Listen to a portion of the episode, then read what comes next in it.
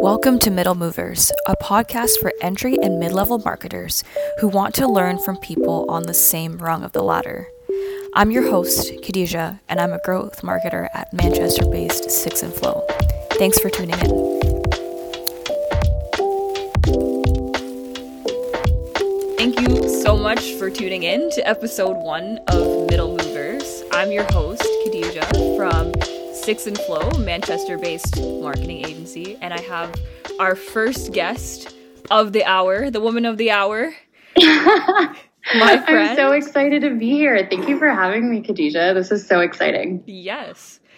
So this is Jude, everyone. Jude and I met about a year ago, a couple of jobs back, and we were on the marketing team together.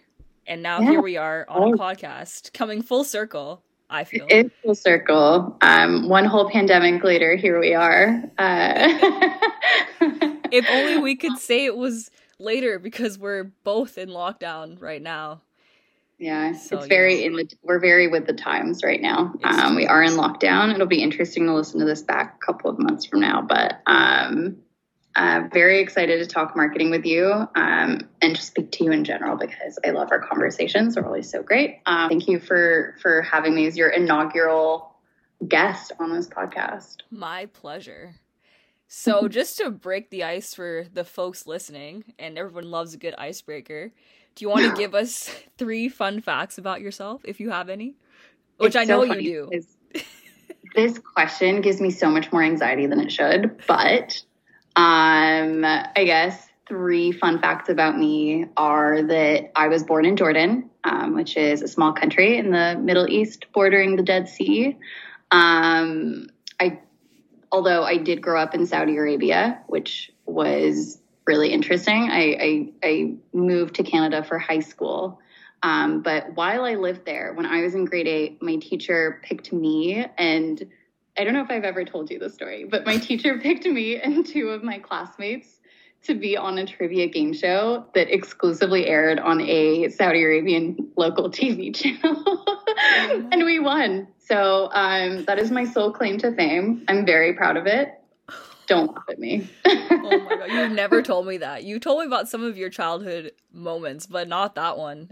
I was saving it for this day specifically. Perfect. So, is there footage somewhere, like on YouTube or anything? It's so funny because one of my, I told my colleagues this story early on when I first met him, and he mentioned it at a recent marketing team meeting, and people started Googling me, and this was a local Saudi Arabian television show like millions of years ago, so you would likely not find this anywhere. No one has seen Success. I don't recommend you try it. But it was really fun. I had a great time. Yes, I will be Googling it after we finish recording this, because I will find it. Oh my gosh, I dread it. But it was great. Nice. Was that 3 facts? I guess. That was. That was 3 facts. They're the Jordan thing, Saudi Arabia, and then the trivia game show. It all tied in so nicely as one cohesive thought. So I just had to make sure. Marketing and storytelling go hand in hand. So here we are. We're in the big leagues. Amazing. Why don't you tell us a little bit more about what you're doing currently? Yeah. So I currently manage the paid inbound marketing funnel at a fintech company called ClearBank. Super, super fun, dynamic work. What we do is we provide marketing and inventory capital for companies across a myriad of verticals without taking any equity or personal collateral from the founders that we work with. So it's a really cool product, an innovative, fast-paced company.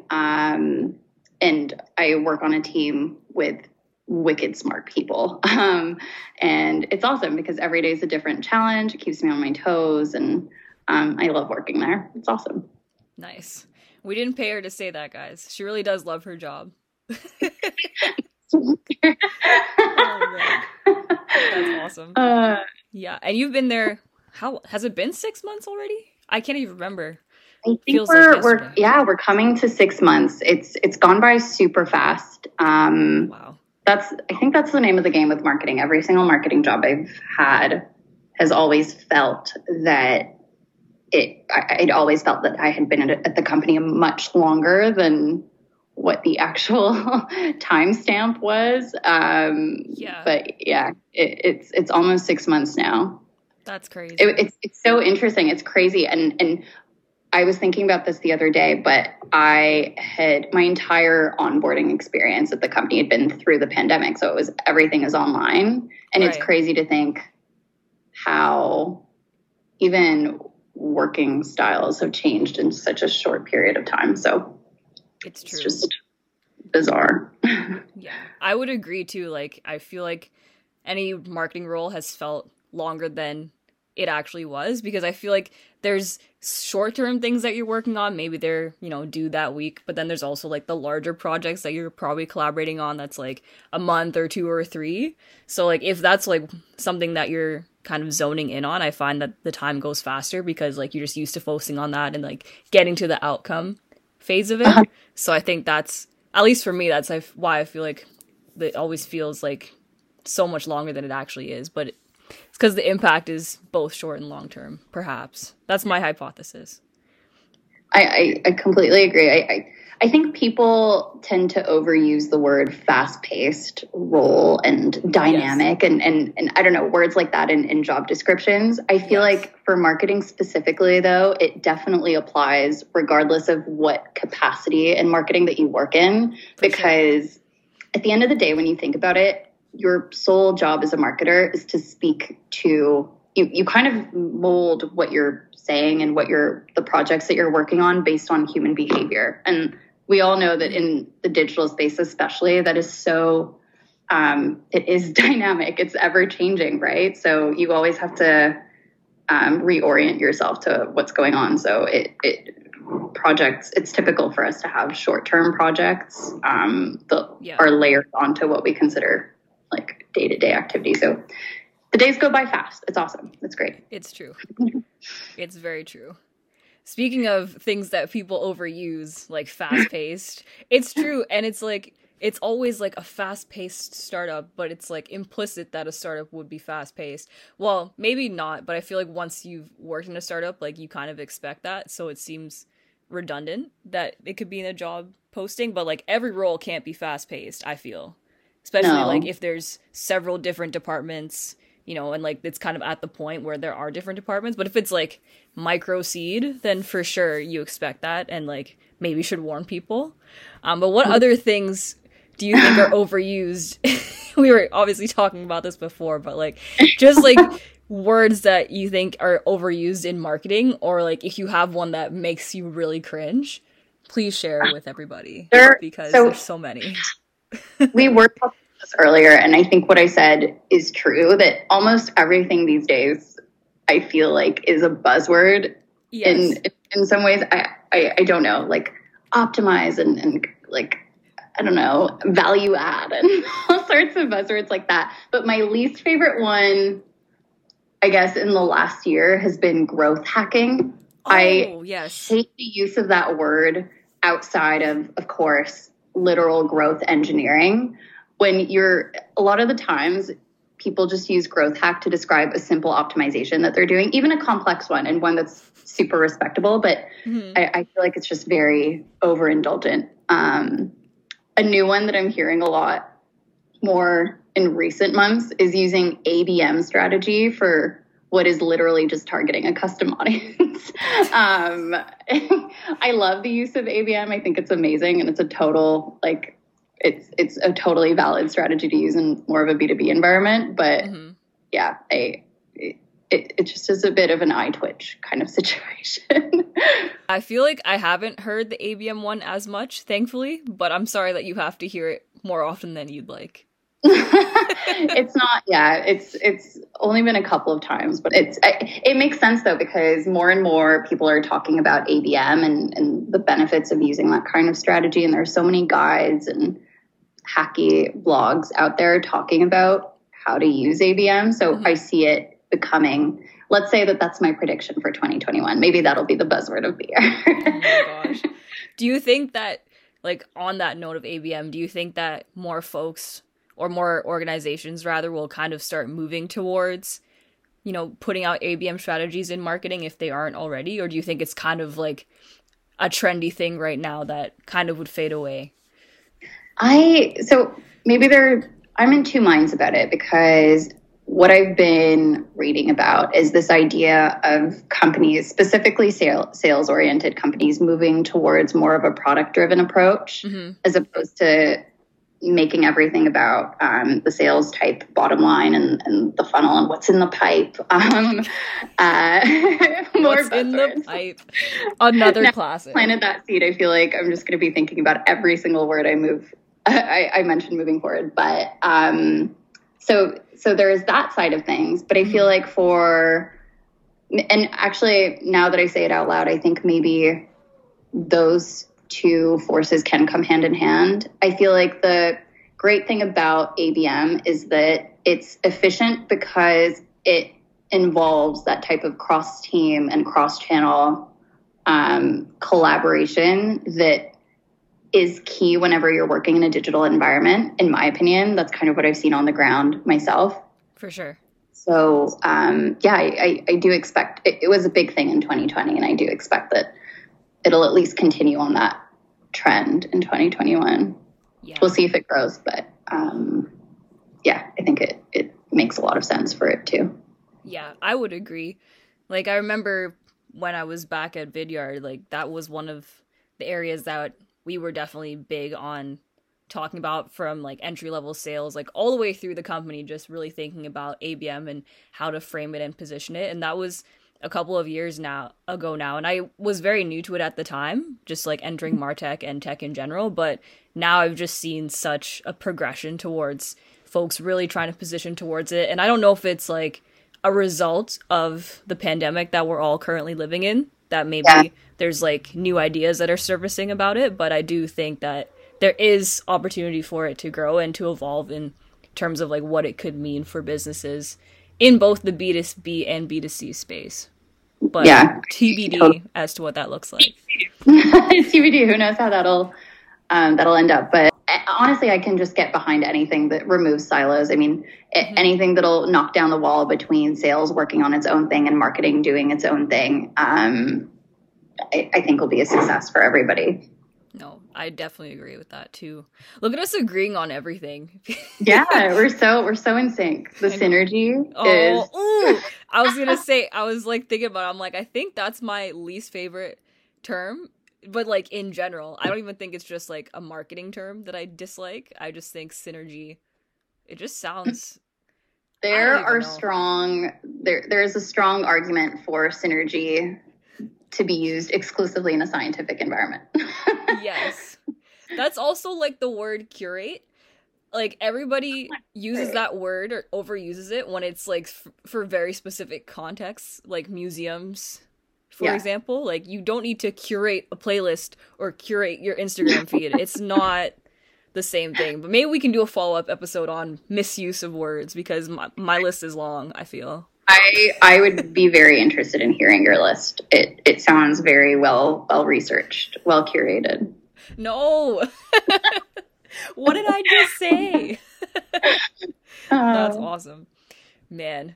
So, you know, we're both like obviously in the middle. You know, we're still like fairly early in our careers, but we've already had a few marketing jobs like under our belt, which is kind of cool to be in our mid-20s and that we can say that. But in general, like, what made you want to pursue marketing as a career path?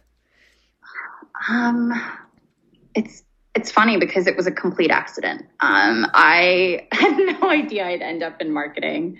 If you knew me in my university days, you would likely remember me yapping on about how I wanted to work in communications for the UN. I had a very specific goal since high school, and I talked about it all the time. Yeah.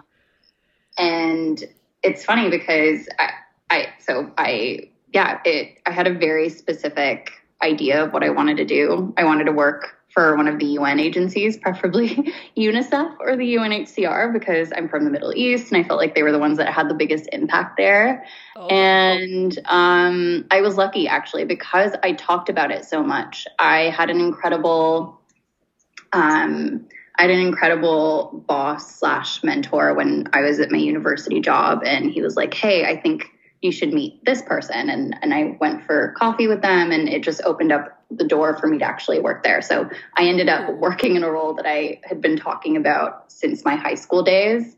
And I think I started to look beyond the idea. Initially, my plan was to just go into commerce, get that BCom degree, have a good safety net, and then go to a law school afterwards, and then work for the International Court of Justice. Like, I had a very specific plan. Oh my goodness. And along that, it's just, and I don't know, I think when I was in that role, when I was finally at the place where I thought that that was the be all end all for me. And I think the exciting thing about that is that it just shows that I made this plan when I was in high school before I even knew what a communications role would be like, or what working at a UN agency would be like, and what really went into marketing. And it wasn't until I actually worked in that environment that I found other things that I started to fall in love with about the space. I loved the analytics side of things. I loved being able to connect everything that I was seeing in what looked like a boring spreadsheet to actual human behavior on the ground, changes over time. And yeah, it just went from there. I ended up in the startup space specifically. And I think that it's actually where I belong when it comes to working style, because I really craved a kind of environment where you could just be a part of building something from the ground up. If you were interested in something, it was less about the idea that you had and who had to really approve it, and more of, if you wanted to do something, how you executed on that plan. And I think that taught me a lot of skills outside of just work-related skills. It's just a lot of tangible growth that you see when you work in that kind of space. And that's what drew me to it, and that's what I'm addicted to. But even when I was in university and studying marketing from a textbook, I did not think that down the line I would be worried about anything like targets and conversion rates and looking at ROI from a very micro level. I had no idea it had anything to do with that. And I feel like a lot of the preconceptions that you have about a particular role come from, and all of the myths debunked come from actually doing, as opposed to reading and learning about things from a book. Sure. So yeah, I think it turned out well. Yes, I would say so. I knew that you had spent some time working at the UN, our old manager. That was her intro to you. It's oh, she worked at the UN. And I was oh, we're going to be talking about politics a lot in the office probably, or if we go for coffee or something. When I majored in politics, I fully thought that that's what I'd be working in. I thought that I fully had international development in mind when I stepped foot into my first class for my BCom degree. And I will say I was pretty annoying about it. I think I always joined discussions in some of those classes where you got points for participation, and I would take everything. I would really milk that political science angle. I minored in poli-sci. Good times. I can just see you now with your hand up as much as possible. It was almost problematic, but it didn't quite get there. I reeled it in. That's awesome. That's so cool. What about you? How did you get into marketing, Khadija? Me? It was kind of an accident as well. But only, I would say it's a half accident. So basically, I also thought that I was going to go on to become a lawyer. I wasn't sure what type I wanted to be, but I wanted to go into law because I really liked reading, and I knew that I'd have to be reading all the time. Oh yeah, that's what I hear about law school. Yeah, so I was this is perfect. And then also just the idea of being able to develop my public speaking skills while applying what I had learned through my reading. I was this makes sense as a career path.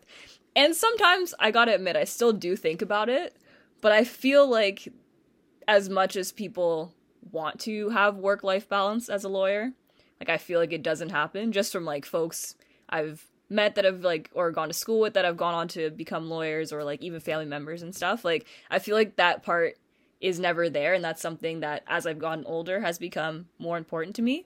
So that's like a reason I don't think I would ever think to go back. Like, you know, people go back to school for things later in life. But I do think it's a very noble profession and has like a ton of variety. But when it comes to marketing, like when I was in school studying English, so for those who don't know, studied English at the undergrad and master's level. So really enjoyed it. Again, lots of reading, but also lots of writing.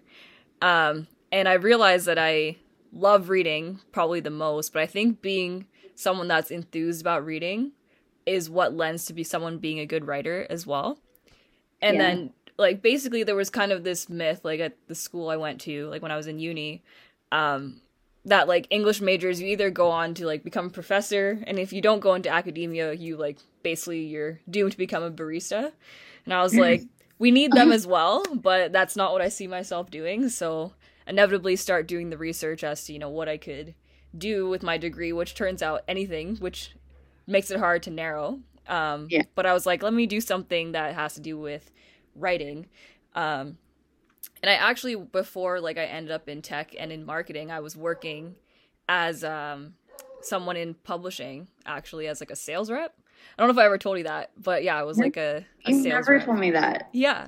So I did the thing, like tried the publishing thing, 'cause that's also another popular route that people take. And I knew it wasn't for me, but I did like the parts where I got to write things.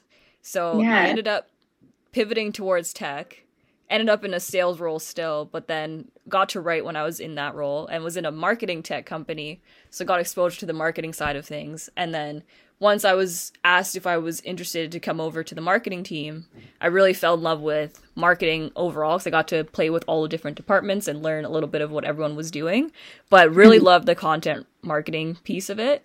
And I still think that like in the role now, it's like definitely more well-rounded in terms of like touching different parts of marketing, but content marketing is definitely my first love. So I think my honing of my reading and writing skills from an early age and like all the way through stuck with it and like pivoted me towards marketing. What's made me want to stay in marketing though? I'm curious like, about that. That's the real thing. Is just like the opportunity to have so much variety and like I don't think there's really a chance to plateau because there's so many things that come up all the time. New terminology, new concepts, new ways of presenting information and ideas. So I love like my brain is always being trained, but it's also very creative. It keeps you on your toes for sure. And I think it's crazy. We live and work in this field at a very interesting time because it feels like it's evolving while we're in it.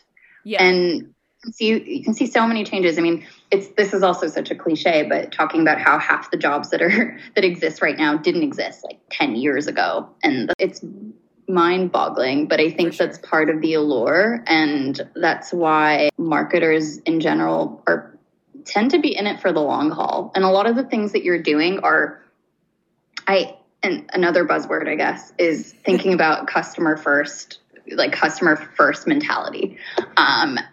Marketing at its very core is one for one tied for the customer that you're speaking to through the communications, through channels that you're reaching people through the kind of branding that you're putting out there as a first touch with the person that you're speaking to. So it will constantly be tied to that, which means that if that becomes a trend through product or through engineering, through all sorts of different verticals within a company. It obviously is applicable across a myriad of different avenues. And so it kind of is a choose your own adventure. Who knows, we're starting in marketing now, but in the future, what's that going to evolve to look like? It could be a completely different team. It just is, it's exciting. I like not knowing. Which I'm surprised to hear you say, because you and I are both the type that are planners, which also I'm like, why are we in marketing? Because you can only plan so much and you always have to brace yourself for the outcome not being what you expect. But that's at the same time, it keeps you on your toes. It keeps things fun. And we're just secret adrenaline junkies. I think that that's just what it is. You can't be in marketing without at least leaving some room to know that you don't know everything. And I think I like that. It's humbling because for sure it is. Yeah, there no one knows like the entire story, and it means you have to figure it out. Yeah, every time. And it's nice that it seems like we're both now in roles where we have the runway to like try things, you know, see if it works, see if it doesn't. And folks are okay with like giving us that opportunity to learn on our own, right? So I think that's another pro to going into marketing for those who might be listening and thinking about taking this as a career path. Like, there is the opportunity to really test things and present your ideas. And if they don't work, like, at least you learn from that and then either don't implement or you re-implement in a different way, depending. Yeah. So yeah, it's part of the process. It's part of the allure, right? The idea of testing things and taking risks. Right. I feel like that's the key to successful marketing these days, both from a creative angle when you're thinking about advertising. I work in more of an advertising capacity, and that's the balance that you try to strike every time you put something out there into the universe. For sure. I know that you're like a very creative person, but I also know that you really enjoy the numbers side of marketing. Yeah. How do you think like that works together? Like, do you think that you've just kind of pushed yourself to be someone that likes both sides of marketing in terms of like the hard data and the creative side? Or do you feel like you've always kind of had that hybrid approach to it? I feel like I've always had that hybrid approach to it.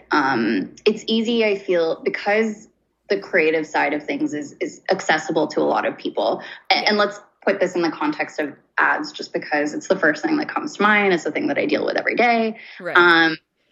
But it's easy for you to look at an ad and say, as a consumer, that's another thing. When you're working in advertising, you're both the consumer and the person behind the scenes pulling the strings. And that is an interesting dichotomy, you could say. And I feel that there is, it's very interesting because we've both worked in a strict kind of B2B enterprise environment in environment, and for me right now in my current role, it's kind of an interesting gray area between the two. And the consensus when you're working in a B2B environment is to stick to your guns from a ad creative standpoint. Demo videos reign supreme. Product imagery, sticking to how-tos on how to use your product and speaking to people in more of a professional tone and taking risks, but calculated risks within specific parameters. Whereas when you're working in a D2C environment, especially when you're working with big ad agencies, you want to push the envelope and you want to think up new ideas to present creative, but then you also want to balance the number side of things, which is like, what is the ROI of this initiative? If I put this ad out there, are people going to see it? Is it going to go viral? Okay, but what does that mean? And I think in recent work that we're doing at ClearBank, I've noticed that you actually don't have to pick between the two. You can have compelling creative that people relate to that is based on learnings that you've developed from the ads that you've run before that will still give you the numbers that you need. And I think that's kind of why I've found that I found my niche here in marketing. It is the exact balance between creativity and the numbers that are less glamorous than obviously ad creative that people see as the output. But really knowing that the numbers and a solid foundation of how you've set up campaigns and your targeting strategy and all of the different data points that have informed what the ad in front of you look like, that I think gives me the most energy because it's still creative, but it's still rooted in reality in terms of the numbers that it's generating. Ooh, that's big. That's big. That wasn't like a pre-prompted question or anything. I feel like you have been thinking about this, and like, I don't know, I feel like you probably actually think about your job in all of its parts, which can be so hard when there's so much variety. So that was interesting to hear for sure. Yeah.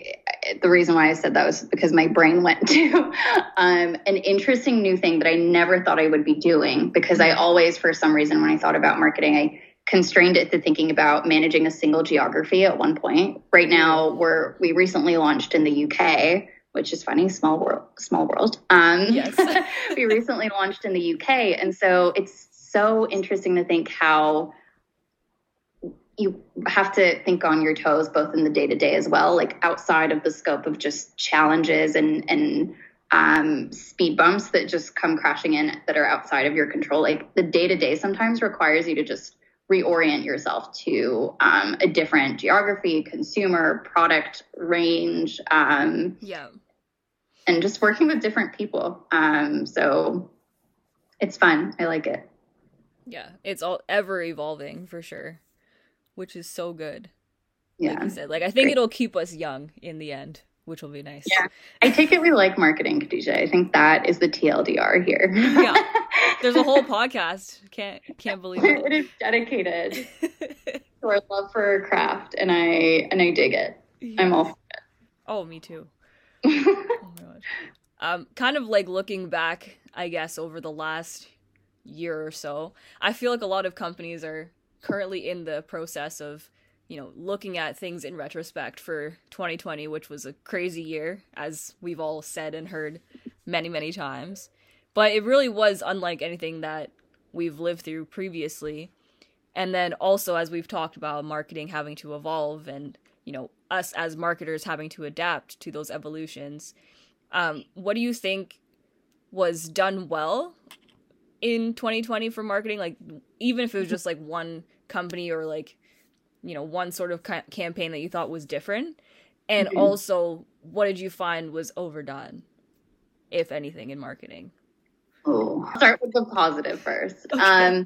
I think the speed with which companies kind of pivoted their messaging and meant it, and it was authentic, was at the beginning of quarantine when the entire world started to go into lockdown. I think I would say towards the end of March, beginning of April, where everyone didn't know where things were going, and so many companies were genuinely offering their services for free for a limited time for people to just make life easier for them. Yeah. I think that both from a social perspective and a just economic perspective, I think that was a really good idea for a lot of companies. For sure. That put that out there. But then the other side of that coin is, after a while, I think there was a lot of copy that I saw out there that focused around the idea of companies being saviors to people during like this trying time. And I won't call out specific campaigns because I actually can't think of specific ones off the top of my head. There were so many. It's very prevalent. It's very prevalent. And it's like, we're here to help you in these trying times. It's in a lot of sales emails. It's in the we're over it, email copy, LinkedIn posts that people write. Yes. But it sometimes comes out in ads. And I'm not going to lie, obviously, I was guilty of this at the beginning of the pandemic as well. No such copy exists now for anything that we run. But I know authenticity is something that people kind of wave around a lot. But I think beyond authenticity, really letting your product shine, if it is going to help people, that is really the key. Mm-hmm. Focusing on what the benefits of your product are in the same way that you would in any other environment outweighs you talking about it so much. So it's more of a walk the walk type thing as opposed to talk the talk when you just say, we want to protect you by using this like paid, here, use this product and it'll save you from everything that is COVID related. For sure. The one-stop shop. Anything that is a mask. Yeah, exactly.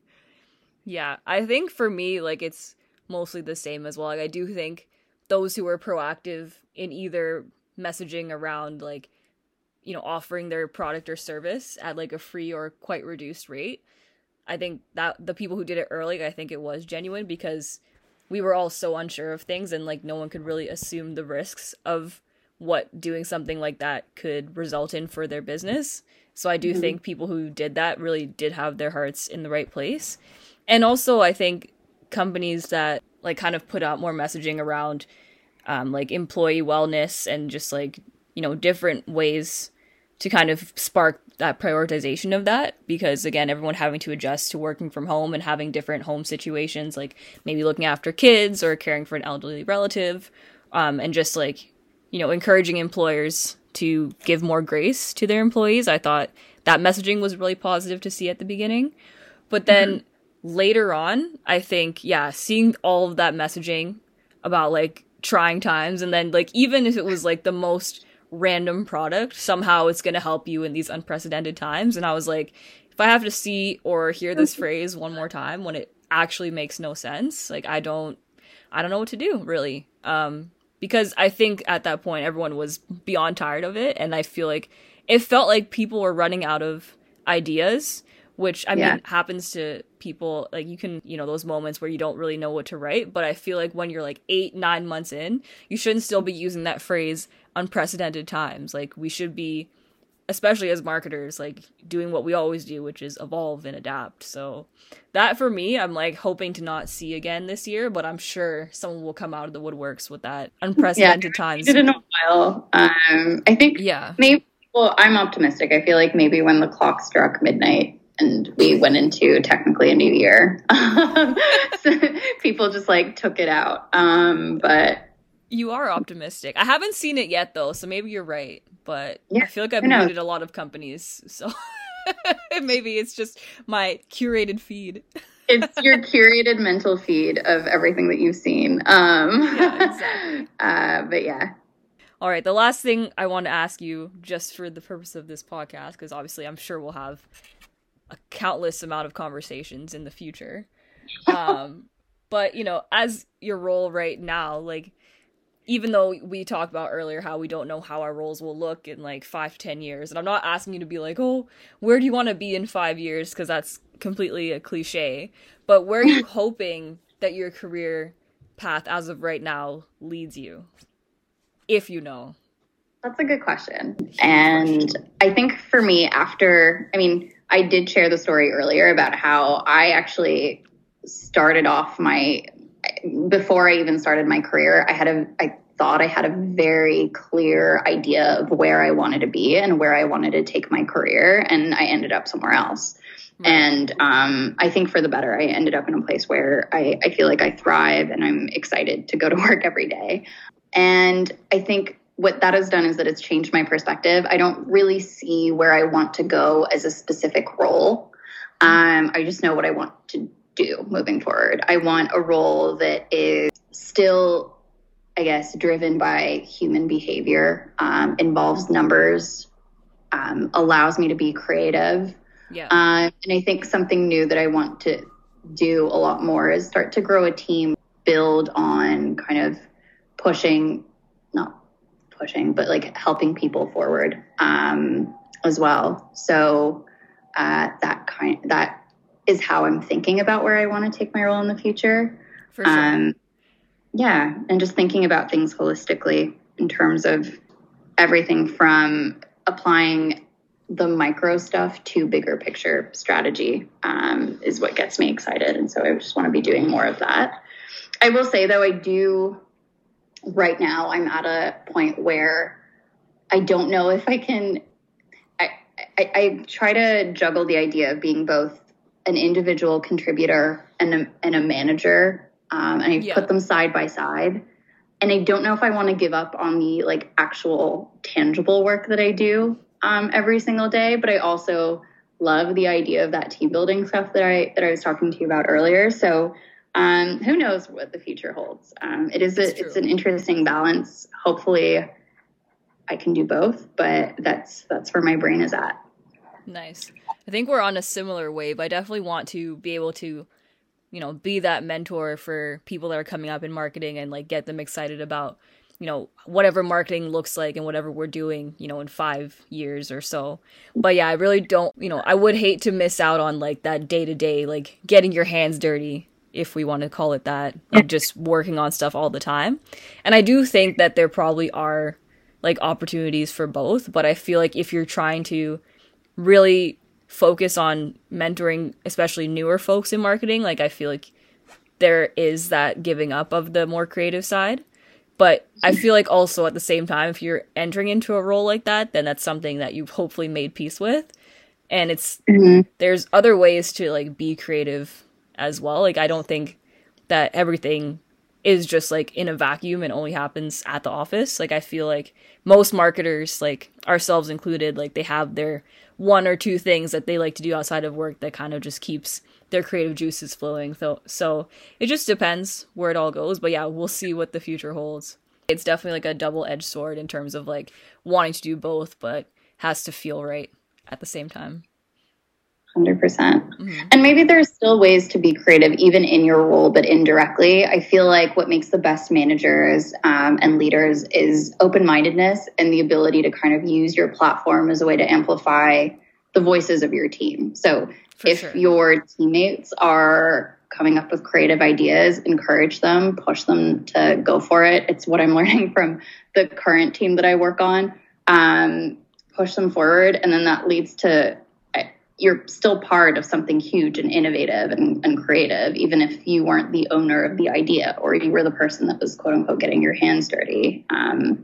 So yeah, I think it doesn't have to end there. Yeah. You could be like more of a coach, like assisting on the side, but still, yeah, giving your ideas and input and your knowledge, passing that forward as well. Okay. Well, Jude, thank you so much. This has been an incredible conversation. At least I think so. Hopefully our listeners do too.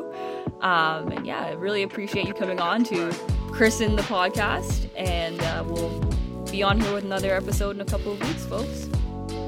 Thanks so much for having me. This was awesome. I feel like it was just another one of our conversations, and now everyone just got to hear it. Yes, we didn't have our own show, reality show, so now we're just subjecting people to our podcast instead. I'm for it. I love it. Yes.